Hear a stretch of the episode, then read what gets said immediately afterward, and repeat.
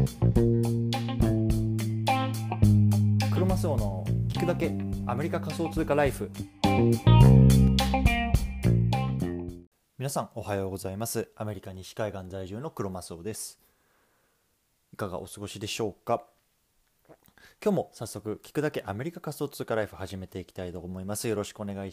たします。今日は11月7日日曜日の朝ですね。はい。ということでね今日早速なんですけれども今日のテーマはですね NFT の広告枠を購入して感じた3つのメリット。こんなテーマで話していきたいなと思います。で今日の対象のリスナーさんは NFT がなかなか売れないなとかねあとはねどこをどう改善していいか分かんねえんだよなとかあとはねいやもうなんかちょっと停滞してきたなみたいなちょっとねあのそういう風に思ってる方向けの内容になってます。うん。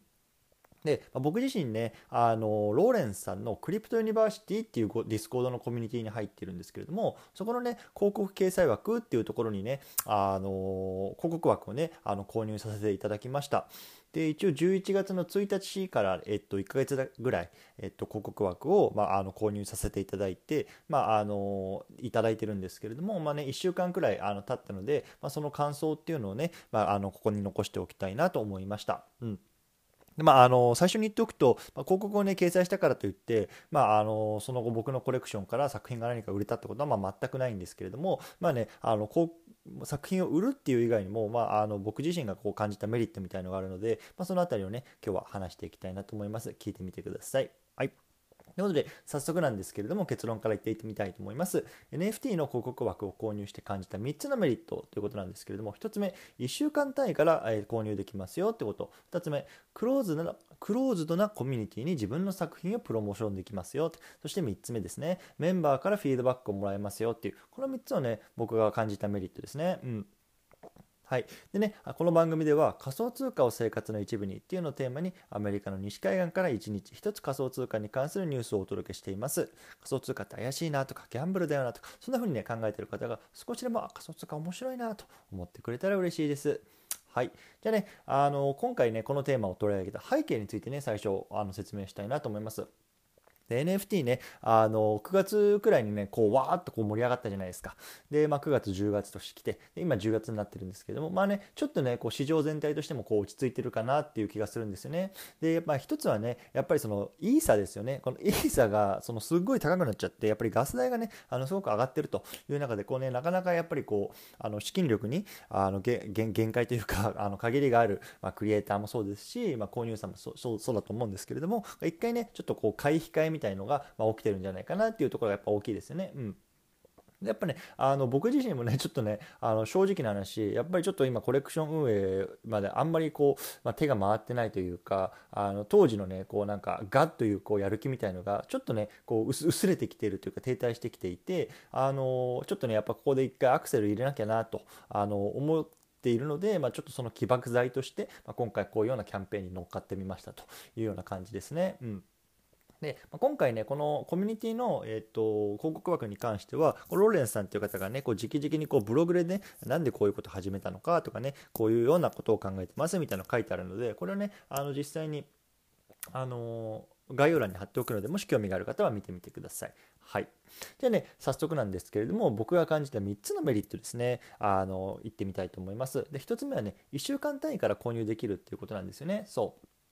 実はあの広告を出すって聞くと皆さんどんなイメージがありますか？ね街中にさこういろんな看板があってさ広告があったりとかさあとはねあのテレビの CM なんかにこう広告を出すみたいなもうすっごいねこう大々的なことをしなきゃいけないしお金もかかるしみたいなこう思いがちですよね。でもねあの実際やっぱりさこうまあ変な話こう個人でやってるところにねあの広告を出すっていうのはね、まあ、なかなかそういうようなねあの大々的なものでもないんですよっていうことなんですよね。うん。で具体的に言うと、まあ、今回僕はね、こう1ヶ月分の、えっと、広告枠を公開、あかこあの購入してるんですけれども、これね、あの 3000JPYC ということで、まあ、大体もうあの日本円で言うと、まあ、3000あの円ぐらいなんですよね、1ヶ月分で。で、あのこのクリプトユニバーシティだと1ヶ月分から、あ、すみません、1週間分から購入できるっていうことで、1週間で1000円で1ヶ月で3000円っていうような感じだったので、僕はね、こう丸々1ヶ月分あの購入させていただきました。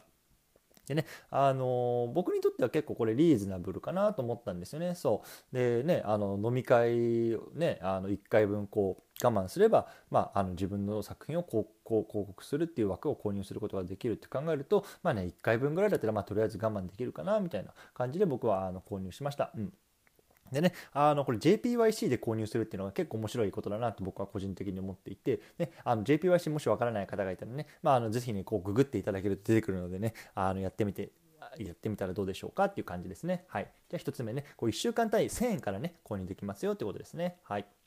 で、結構ここでチャプター区切ります。2つ目ね、クローズドなコミュニティに自分の作品をプロモーションできるって、ここですね。ここが一つあの大きなメリットかなと感じました。で、あのこの、えーと、広告枠ですね、ローレンスさんの広告枠は、えーと、コンセプトっていうのをこう NFT をダイレクトかつクローズド、密に宣伝、魅力を発信できる場所にしますと、あのそういうような感じのあのコンセプトになってるんですね。で、あの前もね、ちょっとポッドキャストとかブログでも少し話したんですけれども、まあね、あの本当にまあ、僕みたいなまだねこう無名のこうクリエイターであればあるほどやっぱりこういうねこうクローズドな環境にこう宣伝していくっていうのが大事かなと思うんですよね。ねやっぱりさこうさツイッターでさうん千うん万っていうフォロワーがさ全然いるわけでもないのでやっぱりねこんなもの出しましたよみたいなね感じでそうあのプロモーションしてもやっぱり拡散力に限界があるんですよね。そうであればこう、ねこうまあ、深く狭くっていうのをねこうどんどんどんどんこうついていく感じだと思うんですけれども、まあね、このローレンさんのコミュニティ、まあ、今どれぐらい？100人とか150人ぐらいかな、まあ、多分メンバーの方いると思うんですけれどももうねその150人に絞ってねどんどんどんどんこう訴求していくと。でその中でもねこう1人の方とか2人の方がね、まあ、あ面白いなと思ってくれたらねそれはそれでね本当に広告を掲載した価値があるのかなとあの思ってる思ったんですよね。そう。ね、あの僕自身あの今までね4体ぐらいかコレクションが売れる売ることができたんですけれども全部ねやっぱりこのコミュニティの方たちに買ってもらったんですよね。そう。なのでやっぱりねそのコミュニティの中で、まあ、あこいつはこういう人物なんだなみたいなそういうようなね立ち道立ち位置みたいのをねこう、まあ、出せるっていう意味でも、まあ、あの非常に有益だなと思いました。はい。じゃあ最後3つ目ですね。メンバーからフィードバックをもらえるというところで、まあ、これがね、ほんと一番良かったなと思うんですよね。で、今までの広告ってさ、あの出したら出しただけでさ、であの買うか買わないかみたいな、そこのね、2択でしかこう評価されなかったのかなと思うんですけれども、ね、あのこういうクローズドなコミュニティに広告を出すと、あのまあ、買う、買わないはま置いておいて、こういろんなフィードバックをね、もらえるんですよね。そう。で、実際にね、あのこの僕のコレクションを見てくれたメンバーの方が、なんかいろんなフィードバックをくれました。で、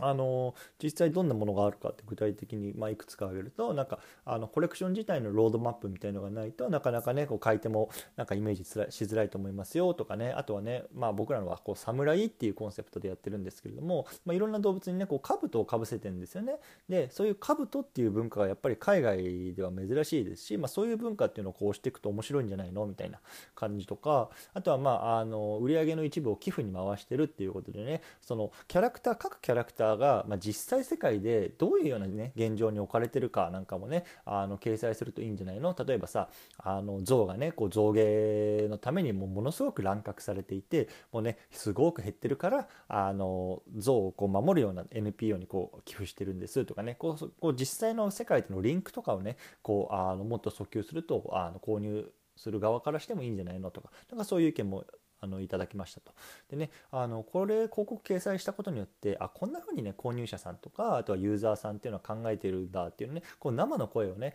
あの聞くことができたというのがすごくねあの良かったと思います。でね本当これをねあの、まあ、3000円、まあ、25ドルとかあの30ドルぐらいでねあの得られたっていうのはね、まあ、非常にねあのいい経験だと僕は思いました。もうもう本当これだけでねあの広告掲載して元が取れたんじゃないかなと思うぐらいですね。うんだから本当にここはね、あの、出してよかったなと思ってます。はい。じゃあね、最後まとめていきたいと思います。今日はね、NFT の広告枠を購入して感じた3つのメリット、こんな風なね、テーマで話してきました。で1つ目が、1週間単位から購入できますよと。ね、そんな莫大な資金なんていりませんよと。1000円からできますよってことですね。2つ目がね、クローズドなコミュニティに自分の作品をプロモーションできますよと。ね、まあ、まだまだ無名なうちは、もうね、深く狭くね、狭く深くをね、こう狙ってプロモーションしていくのがいいんじゃないのって僕は思いました。でね、3つ目最後、メンバーからフィードバックをもらえるってことでね、まあ、これがね、ほんと一番大きくてね、こうユーザーさんがどんなことを考えてるのかとかね、まあ、購入者目線での意見を聞けたっていうのが非常にね、良かったですというような話でした。うん。ねあのまあやっぱりねこう自分でねこう未然にを切って広告を出すっていう経験ってねやっぱり普通にサラリーマンやってるだけではなかなか得られない経験だと思うんですよね。でね僕は今回まあ3000円か3000円出しましたけれどもこれね、まあ、あの今回4体ね売ったうちの今1体分のねこう収益がね、まあ、飛んだ感じになりましたけど、まあ、全然ね良かったなと思います。うんまあ、とにかくね、あのいい研究になったので、もしね、あの NFT をね、運営してるんだけど、まあ、ちょっとね、これからどういう風にしたいのかとかね、ちょっと方向性に迷ってるんだよっていう方はね、ぜひね、あの概要欄にね、あの Discord のね、コミュニティのえーと、ロレンスさんの、ディスコードのコミュニティのやつ貼っておくので、まあ、そこでね、まあ、あの体験して来ていただいて実際にね僕が出してる広告まだ見れますのでそこ見ていただいてあじゃあね、来月から僕はもう私も出したいなとかそういうふうにね感じてくれたらいいんじゃないかなと思います。はい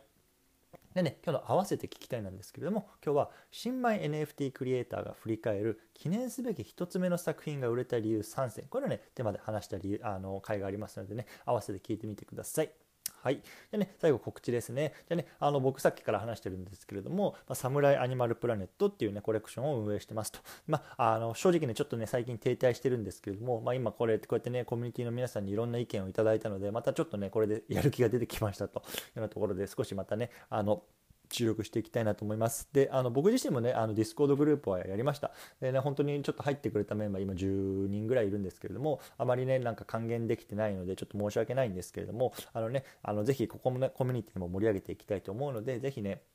あのそちらも興味あるって方はね、概要欄にリンク貼っておきますので、ぜひ、あの見てみてくださいというところですね。はい。でね、今日は日曜日ですね。実はね、アメリカでは、こう、えっ、ー、と、デイライトセービングっていうのがありまして、こう、今日を境にね、こう、時間が1時間ずれるんですよね。いわゆる夏時間、冬時間みたいな感じで言われてるんですけれども、今日からいわゆる冬時間ですね。あの、なのでね、あの、まだ真っ暗なんですけども、外が。